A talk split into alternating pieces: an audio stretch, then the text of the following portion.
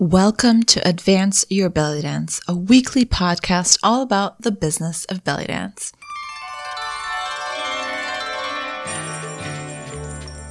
I'm your host, Jana, and every week you'll get belly dance business tips you wish your dance teacher told you when you first started. From how to start your first email marketing list to what you actually need on your website and everything in between. Let's get started.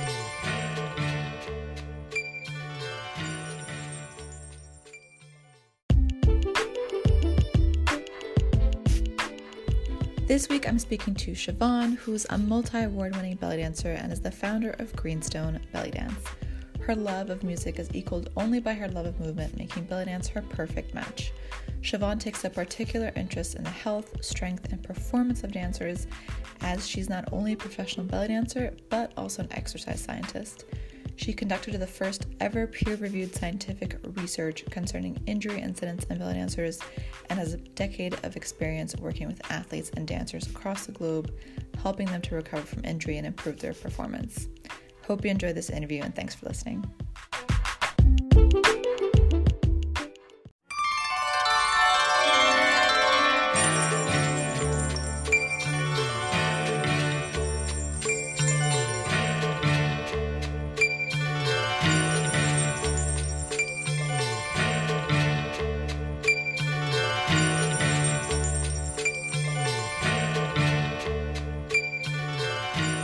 Hey everybody, welcome to Advance Your Belly Dance, a weekly podcast all about the business of belly dance. I'm excited to have another awesome dancer this week. Welcome, Siobhan. How are you? I'm great, thank you. How are you? I'm good, thanks. So just quickly, I read your intro at the top of this episode, but just to say in your own words, why don't you go ahead and introduce yourself and what you do? Sure. I'm Siobhan. I'm originally from New Zealand, but I'm based in the Netherlands at the moment. And I run two businesses, and one of them is Greenstone Belly Dance. So I have my dance school, and then I also run a business where I specialize in athletic performance and rehab. And yeah, I've kind of been doing both of these things together nonstop. So they feed into each other sometimes as well. So I also write personalized strength and conditioning programs for dancers as well. So yeah, that's what I do. I was going to ask, I didn't know you had two separate businesses, because for me, everything that I found when I did my research about you online is everything is like in one. And I love the combination. Yeah. It fits in really well. And you're also from one of my favorite countries, New Zealand. I've never been, but I adore your prime minister. So if New Zealand will have me, will come.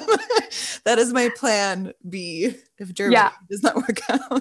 I have, definitely over the pandemic, I have missed home a lot more when I see how well it's been handled. I just called a friend there last night. They're living totally normal lives, because there's no COVID. Yeah. Must be nice. But to get back to you, bud. Yes. And so you were actually originally an exercise scientist and, as you mentioned, a strength and conditioning coach. How did you find yourself in that field, and how did you transition then to become a belly dancer?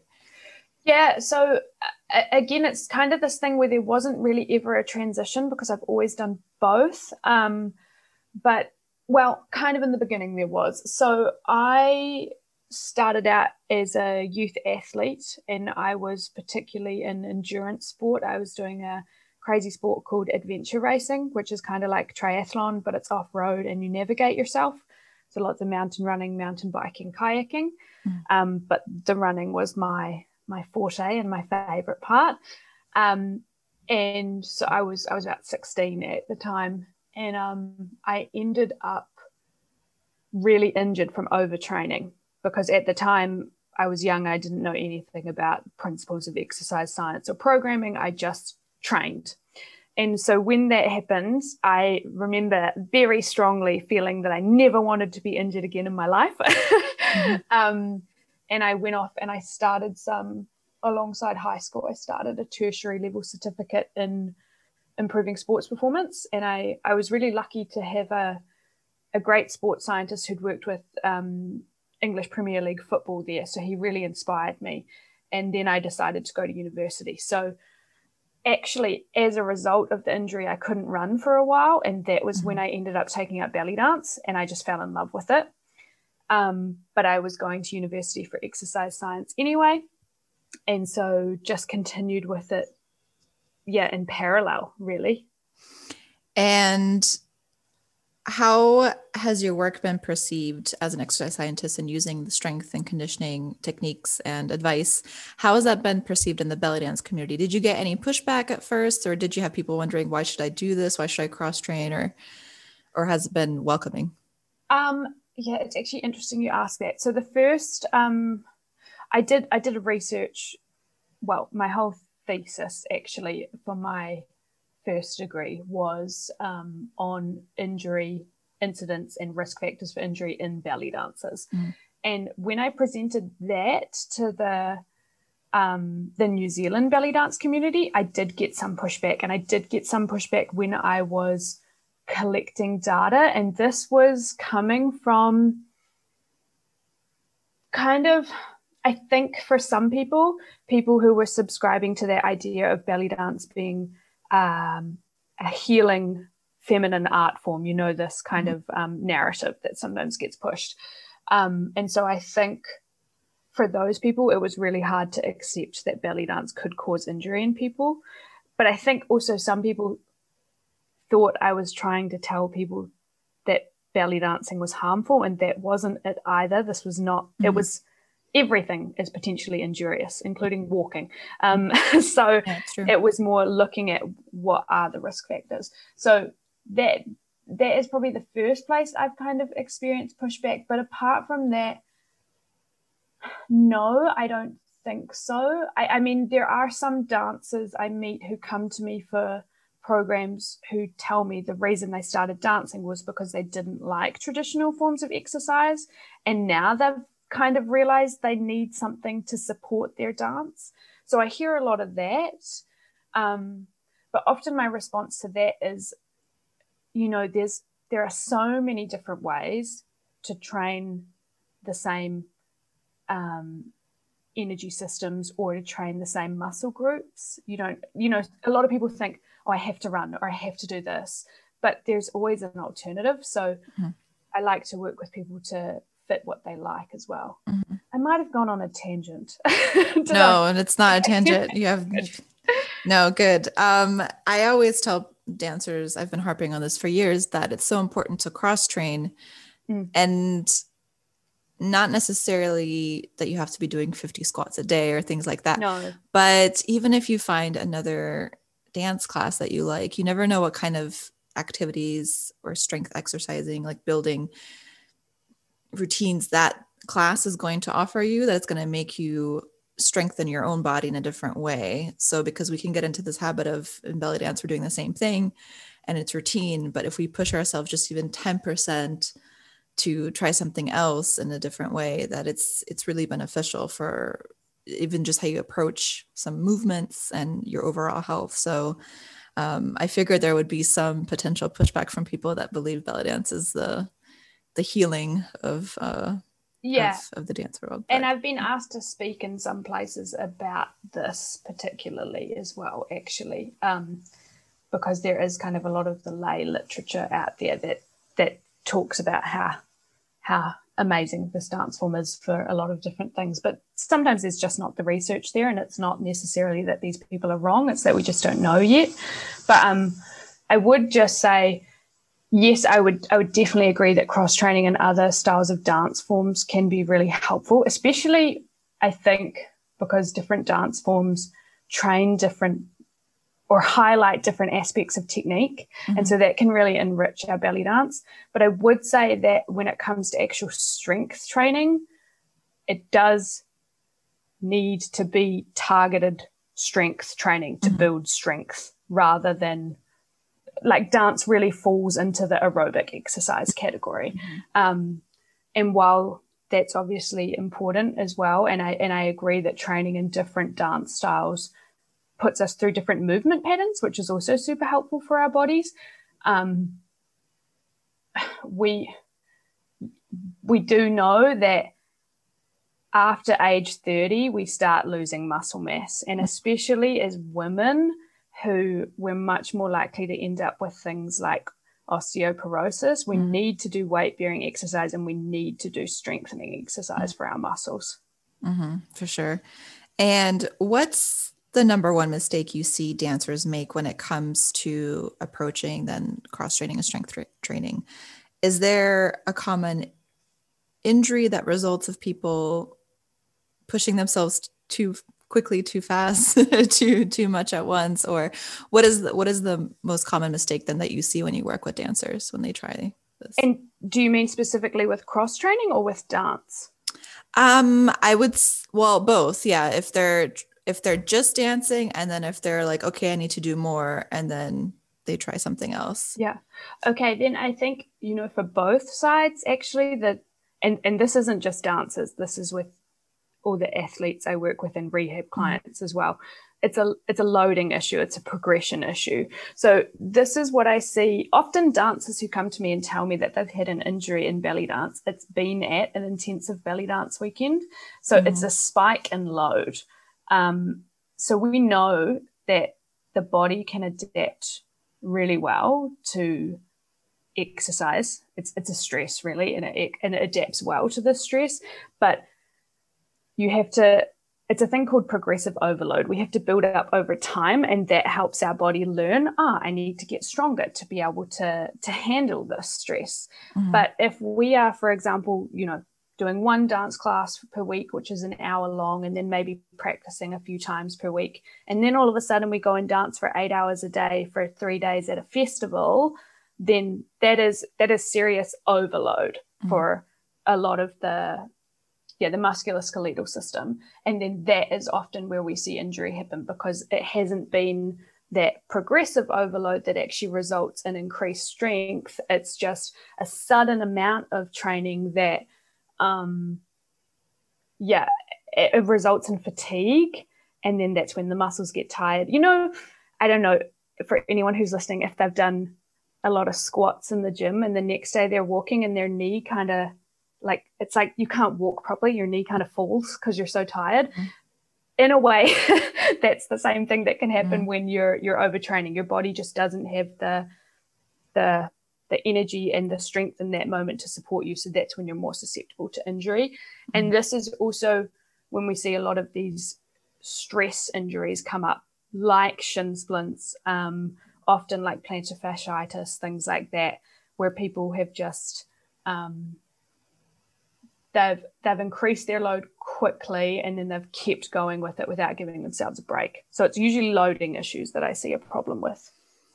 And how much then would you recommend, let's say per day, for dancers to train? Okay, that totally depends on where the dancer is right now with their training. So we usually say, we look at things usually as a weekly load. So how much you're training in a standard week.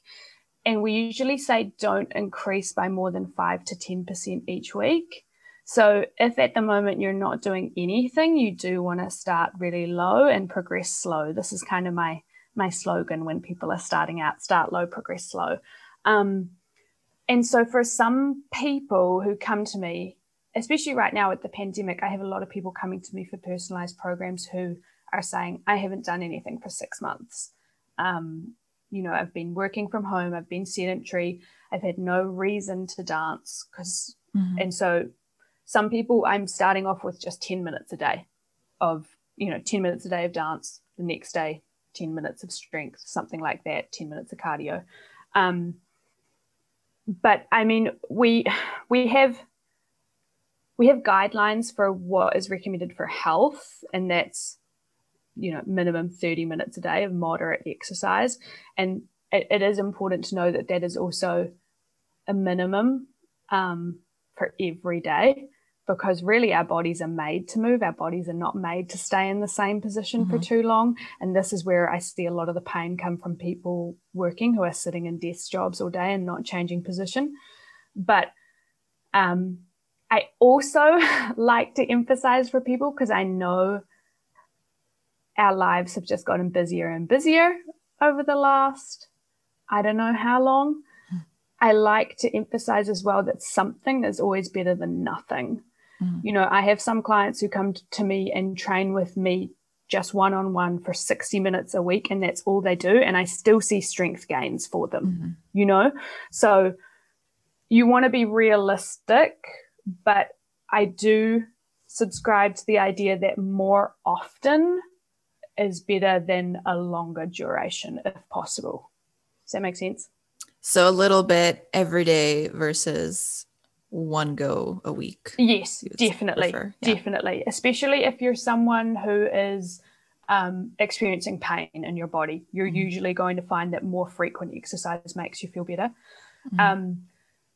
I mean, where possible, I would like to see for strength, dancers doing specific strength training at least 2 times a week. Yeah, that would be where I would start. So what's the most, without knowing a specific person's pain points, basically, mm-hmm. but what would you then say, okay, in general, this is the type of strength exercise I think most dancers could benefit from? Sure. 2 or 3 times a week. What would that be? So in general, just for health as well and longevity, we say 8 to 10 different exercises, all the major muscle groups. And to be honest, most of these major muscle groups hit the kind of most important areas for belly dancers. For belly dancers, your quads are really important, your front thigh muscles, because we spend a lot of time with bent knees. And so the mm. quads work really hard to stop us from falling, essentially. So it's quite a quad dominant dance. And I've spoken about this on other podcasts too. I often see, because of that belly dancers can have weak hamstrings, because if they're not doing specific hamstring training, then we're kind of overworking the quads. So to prevent any muscle imbalance related injuries, it's really important that we strengthen the hamstrings. So that's the rear thigh as well. And then calves, strengthening your calves are super important because of all the time we spend in releve, and also just for protecting the ankle. Because in general, we want to strengthen the muscles that cross a joint if we want to protect the joints. So the calves are really important around the ankle. And then calves, hamstrings, quads are really great for the knees. And a lot of people, not just belly dancers, but a lot of people see knee issues arise as they get older if they're not strengthening. And then I am a big fan of triceps and deltoids. So this is shoulder and back of the arm for dancers for arm work. If you do a really big intensive for belly dance, those are probably the muscles that you're going to feel get tired when you have to keep your arms up all day. So for things like shoulders and triceps, it's easy to do things like push-ups, or if you have weights at home, things like a shoulder press. Quads, as I was talking about earlier, you can do lunges and squats for people with knee injuries. There are always alternatives as well. Calves, you can do calf raises. Hamstrings, things like your bridge, kind of like what you do in yoga. Yeah, those are probably good starting points, I would say. And most of these you don't even need weights. So anyone that's listening is like, oh, I don't have a gym. Yeah, definitely. A lot of stuff can be done with body weight. I do a full challenge with people at home with body weight, specifically for belly dancers, actually. But the thing you do have to be careful with body weight exercises is that you're still strengthening both sides of the body, because often what I see with some clients who do mainly body weight work is that they end up they end up with some muscle imbalances, because it's always easier to do an upper body push with a push-up. It's always easier to do squats and lunges on the lower body than it is to work the hamstrings. Mm-hmm. So just making sure that if you are doing body weight exercises, you're still selecting things that leave your body balanced. So if you're working one side of the body, we want to work the other. Mm-hmm. And what advice then do you have for dancers who want to start strength training and doing these exercises, but they don't know where to start or how to start building the habit? What would you say then to start with this in order to build this? So there are a couple of things. When it comes to building a habit, you need to really remind yourself in the beginning. So I often tell dancers to have something like post-it notes around the house, or to leave, you know, if there's someone who wants to run, they'd leave their running shoes out or something like that, to see, to have a visual reminder. But what can also be helpful is tacking it onto an already existing habit. So if you already have a habit of doing your dance training, for example, 30 minutes after work every night, then you could either tack your strength work on immediately before your dance practice or immediately after. It's a good idea to link things to pre-existing habits in your schedule. And I quite like doing strength training before a dance session, just because I also use it as a way to get me a little bit warmer. Mm-hmm. But you've got to see what works for you as well. Are you ready for the, I'm going to just call this the non-lightning round, because I have no better name for this. You have as much time as you want to answer the questions. Good. This is why it's the non-lightning round. Good. Fabulous. Yes. So fill in the blank or finish the sentence. Okay. The biggest struggle I face in belly dance is, and the best way I'm overcoming that struggle is. So the biggest struggle and how you're overcoming it. Okay. The biggest struggle I face in belly dance is feeling like I won't, is procrastinating on starting certain projects, especially choreographies that I really want to do a good job of. But the good thing is I've realized that it's because I want to do a good job on it. And there's this little voice inside that says, maybe you won't do it well enough. And I've started countering that voice with, you don't know until you try. And then the second I get up and I actually start doing the work, I feel better. So actually one of the ways I conquer this is every Monday I dance no matter what, because I don't usually dance on the weekends unless I'm teaching or hosting an event. And if I get myself started on a Monday and I start the project again and I remind myself, oh yeah, actually I'm enjoying this and I'm doing well, that keeps me on a roll. I think that has to do with anyone that's a bit of a perfectionist, right? You want to have it perfect and you're like, you're not sure if you can get to that perfection. So why even start? But that's such a dangerous place to be in mentally, because then you never start anything. Yes. Yeah. My favorite belly dance memory is? Okay. I think I have a lot, but I think the first thing that came to mind is, yeah, my favorite belly dance memory is being at Aziza of Montreal's Dream Camp. I think my favorite memory is sitting out either on the dock. They have this dock that looks over Lac Raymond in Valmoran in Quebec. It's this lake. And I will often just go there. I make big life decisions when I'm at Dream Camp. It's really great because I get to just dance all day and then also have time for myself and then also connect with dancers in the evening. And I also have really nice memories of doing zill hikes there, so going hiking and playing finger cymbals. Yeah, I don't know if I can pick a specific memory, but Dream Camp is my happy place. You're not the first person to say that. Oh, really? Yeah. I've heard from so many dancers. They love Dream Camp. It's on my list. I can't rave about it enough. Yeah. It's amazing. Yeah. Aziza, if you're listening, people love your Dream Camp. The one thing I'd love to offer the belly dance community is? Oh, wow.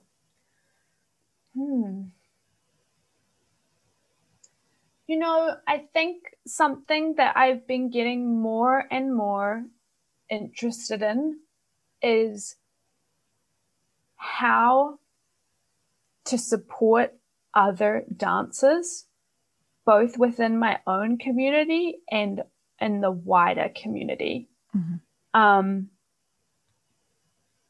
Because I think sometimes there can be this competitive mindset amongst, like, between other dancers. And I feel that we all do so much better when we support each other. And I don't know, I've just had some thoughts bubbling away in the back of my mind about how can we support each other.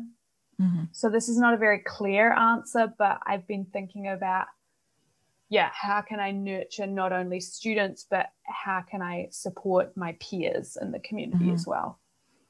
I think when we start thinking of each other as coworkers and colleagues, yes. I think that changes the mindset rather Definitely. Than this is my competition, because no one is exactly like you. And yes. as a teacher, if you're not sending people to other workshops, then you're doing it wrong. Yes. I mean, even in my own workshop this past weekend, I told people to go check out Delicious Pauses by Rosa Noreen. Yeah. Shout out to Rosa. Hey.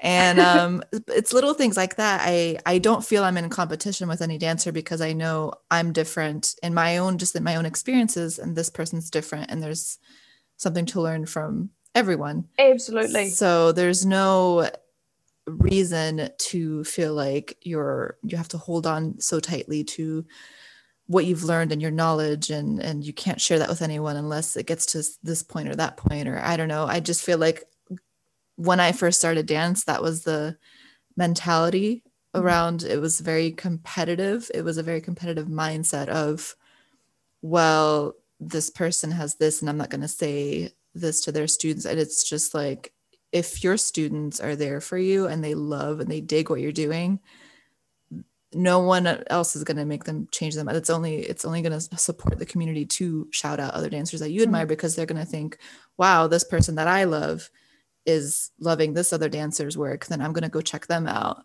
Yes. So I think it only benefits us. I think I was lucky in that I was never really in a super competitive community. I've been in belly dance communities that have been really driven, but really supportive of each other. But every now and then I feel that there is, you know, I think it's like this in every community. There's like mm-hmm.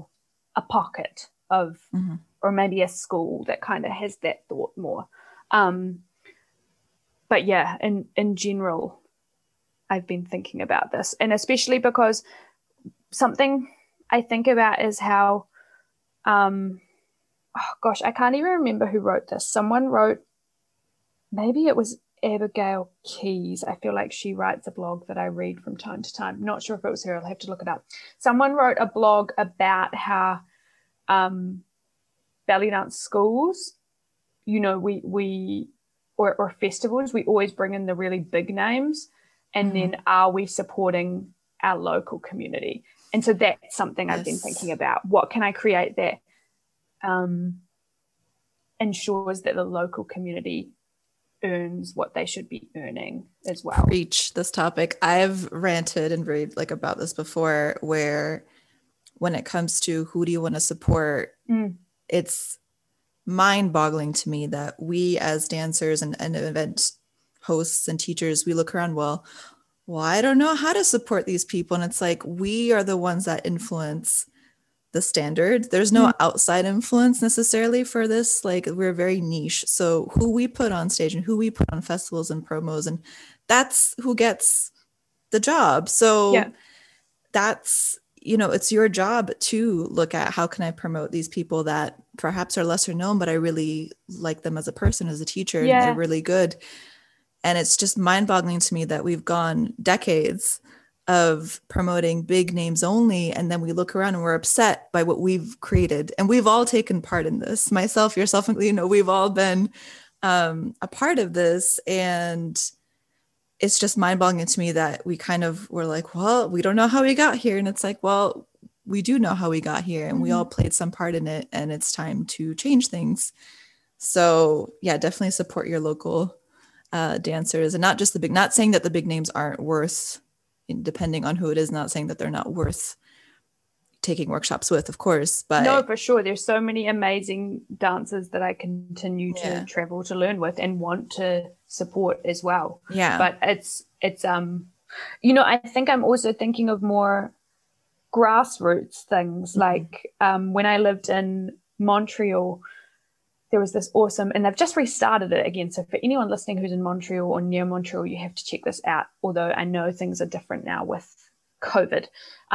It was this thing called Cabaret Alamar, and it was this bi-weekly show in a restaurant where two dancers would perform. So one would do the first set and one would do the second, and it changed every second week. And it gave all of these dancers who didn't have regular restaurant gigs a chance to perform and be seen by not only the local community who might want to take classes with them, but also by obviously the restaurant owners who hired dancers on other nights as well, and they got paid really well. So I don't know, I just think of stuff like this. What can I do that actually gives income and fuels dancers?